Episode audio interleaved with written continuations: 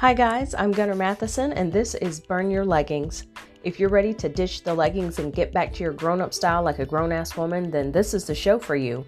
I discuss developing your personal style, confidence, dogs, because I'm absolutely obsessed with them, as well as throwing in the occasional Lord of the Rings reference and bourbon fueled rant. So if you're ready for your style to match your ambition with a brief detour into Middle Earth, let's continue. Hello, this is a note from the editor, Sober Gunner. If you'll recall, I mentioned something about the one off bourbon laced rant. Well, today is that day. So if you're ready to take this little trip, grab your ice bucket, pour yourself a highball, and let's get started. Why is there a stereotype that women love to shop? I know a ton of women that hate shopping. Now, as a personal stylist, I will say I do enjoy shopping. But there are definitely frustrating scenarios to the point where I'm just like, you know what? Hang it all. I I want no part of this. Between not having your size on the floor level clothing racks or your size being out of reach because they decide to put it on the K2 version of their clothing rack way the hell up on the wall. The tiny ass dressing rooms with the funhouse mirrors and salespeople that A completely ignore you or B stalk you like Sting did Homegirl in every breath you take, like shopping can be annoying. Let's just let's keep it a buck. It can be frustrating and even overwhelming. Okay. We're all on board. Cool. And I was actually having a discussion with some friends, and several of them are like anti shoppers. And of course, this conversation kind of devolved into this. And I asked them, like, why why do you hate shopping? What are some of the reasons you hate shopping? And I got a lot of overlapping answers from them. And honestly, when I think of some of the reasons, like I avoid certain stores, a lot of the answers they said, they brought to mind the reasons why some of the stores I just I just don't mess with. I'm going to go ahead and run through some of these for you. And I want you to let me know if any of these points that they made are the reasons you don't like shopping and the reason you dread any and all shops. I call one, I gave it the name The Eternal Quest. This is when you're searching through rack after rack to find something, anything that piques your interest. I had my friend Amanda tell me, you know, I want to find clothes I like to wear, but I don't really like any clothes. Like, I haven't really liked anything I've seen online or in stores for a while. I know I've said this, and it's been fairly recent especially when you factor in how fast trends change. There are some pieces that I wanted three or six months ago that aren't even being carried in stores or online anymore. And this is especially true for stores that are more trend driven rather than style driven. And when I say trend driven, think of Forever 21 or Zara. Okay. So that was one reason that um, many of them said they didn't like it. The second one Poor layout. I jumped up and high fived when somebody mentioned this. Here's here's my personal uh my personal tale of the screw you layout that I said I would not go back to another store that had this. You enter a store, you take three steps inside, your purse strap gets snagged on a clothes hanger or on the little uh the little T rack where the clothes are. I'm flailing around like a fish out of water trying to not so subtly, extricate myself and my purse. Finally, managed to get myself away from the dress hanger that grabbed me. I back into this table that's right behind me and knock over a stack of t shirts that have been folded. They're sitting on this table behind me. If you have encountered a store that's jam packed, like wall to wall with clothes, I've you've probably dealt with this. Yeah? No, just me? Okay, fine, whatever. Stores that I find don't factor in design can suck it. I'm not going in. The minute I hit that, the minute I get past their threshold and I see it's just a mess, I about face, move out smartly. I do not bother with them. Another thing is, another reason that uh, several pe- people mentioned was being overwhelmed by the amount of choices. Y'all, decision fatigue is real. Now, imagine this you go into a store, you find like it's not jam packed, it's nice, they have stuff you like. You find six things you want to try on, but you still have four more shops that you really, really want to visit to make sure they have some pieces that you might want to bring into your closet right now. If you hit a total of five stores and you find six pieces at each store, you've got to filter through 30 pieces to try and make a decision for one shopping trip. And this isn't including if you hit a store and the salesperson says, oh, by the way, we can only reserve two items for you and we can only hold it for 24 hours. So now you're really in a rush about what you need to buy right now, what you might be able to hold off on. Like, it's intense and it happens. Like, this is real. Another thing that made me jump up and high five when uh, Allison mentioned it is the dressing rooms. The dressing, oh my, the dressing rooms are a first class Charlie Foxtrot, and I'm trying to keep it clean.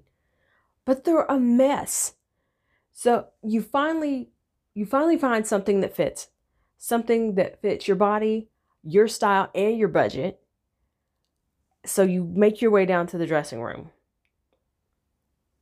At best, you get in there, you're hot or cold. You're trying to get in and out of your clothes baby barefoot, standing on this cold tile floor. You don't have a place to hang your coat, your purse, and the clothes you're trying on. Sometimes there's a place to sit, sometimes there's not. And there are times where I literally feel like going and trying on clothes is a horror scene that was left on the cutting room floor out of the first movie, the first Saw movie. Like it's that bad. Okay, I'm I'm being a little dramatic. Maybe it's not quite that bad. But they're not fun. You got this crap lighting, mirrors that suck, no place to sit. You know, when you go through all that and who even wants to be bothered? You may have an armload of things you want to try on at this store. And when you have to head back to the dressing room, you just feel like saying, nah, I'm good. It's okay.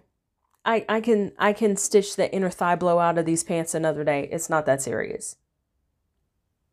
Oh, and another thing, this is for dressing rooms that have a door. Don't mess up and go somewhere where they have those stupid Western style swinging doors that are never long enough. And I'm short. If they're too short for me, they're too short for anybody. So you've got the Western style swinging doors that are super uncomfortable, or you just have a drape. Somebody said, nah, they don't need doors. Wood, what's that? We'll just give them a curtain and put it over the door hole. That's fine. It's not fine. It's not okay.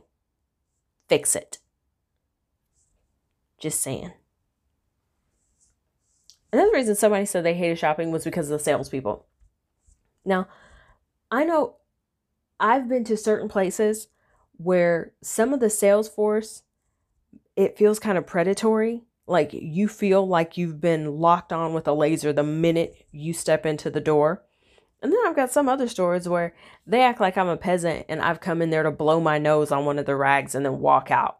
Like either way though, I I tense up knowing I've got to go in here and I'm going to have to deal with either too much attention or absolutely none just trying to make a simple purchase or investigate.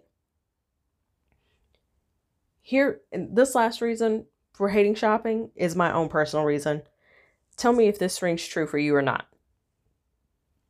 It seems like when I go, even when I plan the best time to go, apparently I'm the only one on a schedule.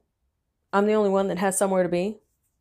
You know, apparently I'm the only one that has a purpose for getting out today. Everybody else can just kind of get up, mosey around the open air mall, stop dead ass in the center of the walkway so you have to throw on your brakes or risk bowling over somebody because, you know, hey, why not? Why not just stop right here in the middle of this walkway, surrounded by 300 people? As I said, that's my personal one. So, those were some of the most often mentioned reasons for hating shopping. And I'm not gonna lie, I get it. I definitely I've experienced more than a few of these, and it's been more than once. Now, while we can't do anything about, you know, some of the over friendly or really I'm here to ignore you type sales staff, unflattering lights, or music that's so loud you think you're at Electric Daisy Carnival instead of H&M, we can still devise a strategy that's going to reduce any overwhelm that comes when we decide to craft the closet of our dreams, okay? We aren't going shopping just to add more things to our closet and create more clutter. We're on a fun but goal oriented mission to build a wardrobe that falls in line with the oversized vision of our best life. Okay? So, now that we've talked about the reasons shopping can suck, now let's talk about some ways to make shopping less frustrating. First thing you do is create a plan. Being intentional about going to the stores will keep you grounded when a barrage of choices can tend to overwhelm.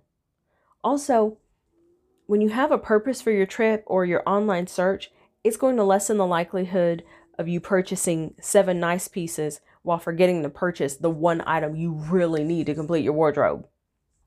Before you hit any sites, before you go to any boutiques or anything, get clear on your purpose. Are you intent on adding more foundational pieces like some gray taper trousers or you need a red pencil skirt. Is this shopping trip to add more finishing pieces? You need toppers, like a textured blazer, you need some statement accessories. Will this particular haul be dedicated to loafers and pumps that add versatility to your wardrobe? See, these are some of the questions you need to know when you're creating a plan. Next step is you need to create a budget. This step is critical for two reasons. One, it shows that this is a priority and not an afterthought. Now, I know this brings up a lot of parent guilt, a lot of daughter guilt, especially if you're trying to help a family member or someone else pay your bills. But when you set aside money for anything, a car, a house, vacation, it highlights your commitment. Budgeting for clothes is not vanity, guys. It's part of your self care routine. This is part of the dedication to improving your life and energy. Reason number two that a budget is important is it prevents the dreaded uh oh. This is when you take plastic, it can be a debit card or credit card, and you pillage the stores like a Viking horde raiding a small coastal village. The rush of your latest conquests, all the bags with all your purchases, does not come close to the sticker shock of how much you spent when you actually start reviewing your bank statement. Do I know this from experience? Yes. I don't want to talk about it. Just know this is going to help keep you on track. It's important. The next step is creating visual boards. If you want to create a visual board or an actual vision board, that's fine. I normally create my visuals in Canva or Pinterest. And I know you're thinking, of course you do, you're extra. One, that's hurtful. Okay. Two, it's kind of accurate. Three, it's helpful. Having these visuals really help me because now I can see the pieces I'm looking for and narrow down the style I want to purchase on each shopping trip. It's also going to help you stay on budget and prioritize which pieces are immediate that you need right now and which ones you might be able to push off a little bit until your next round of buying for your visual boards. Save pictures, save brands that you really like, um, save links for the sites or the stores that you want, and then organize your shopping list for each trip based on those selections. Now, here's the part that really, really trips up a lot of people. This process is going to take place two to four weeks before you make any purchases or hit any stores. You're like, whoa, wait. So I should shop but not buy. Yep. I know that that month long waiting period seems like a long time. But again, this is part of your strategy. This is part of the preparation. And I want you to remember that you're not just filling your closet. We're not just adding more stuff to the stuff we already have that's overrunning. We're building your armor for future greatness. Anytime you undertake an endeavor like that, that's going to take preparation. And preparation always takes time. So, taking this approach to shopping will give you a sense of direction when you set out to create your dream wardrobe, which is what I want all of you to do. And so, that's what I have for you today. If you listen to my podcast, tag me in a screenshot so I can shout you out in my next episode. Um, as I said, this is gonna wrap it up. I'm Gunnar Matheson, aka the Fabulous Lady Gunner, and remember, fashion you can buy, but style you possess. Bye bye.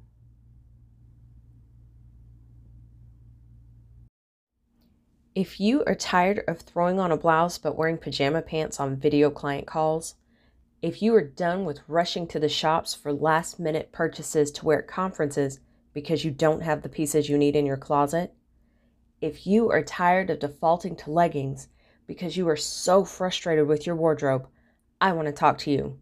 Send me a private message on Instagram, Facebook, or here so we can finally burn your leggings.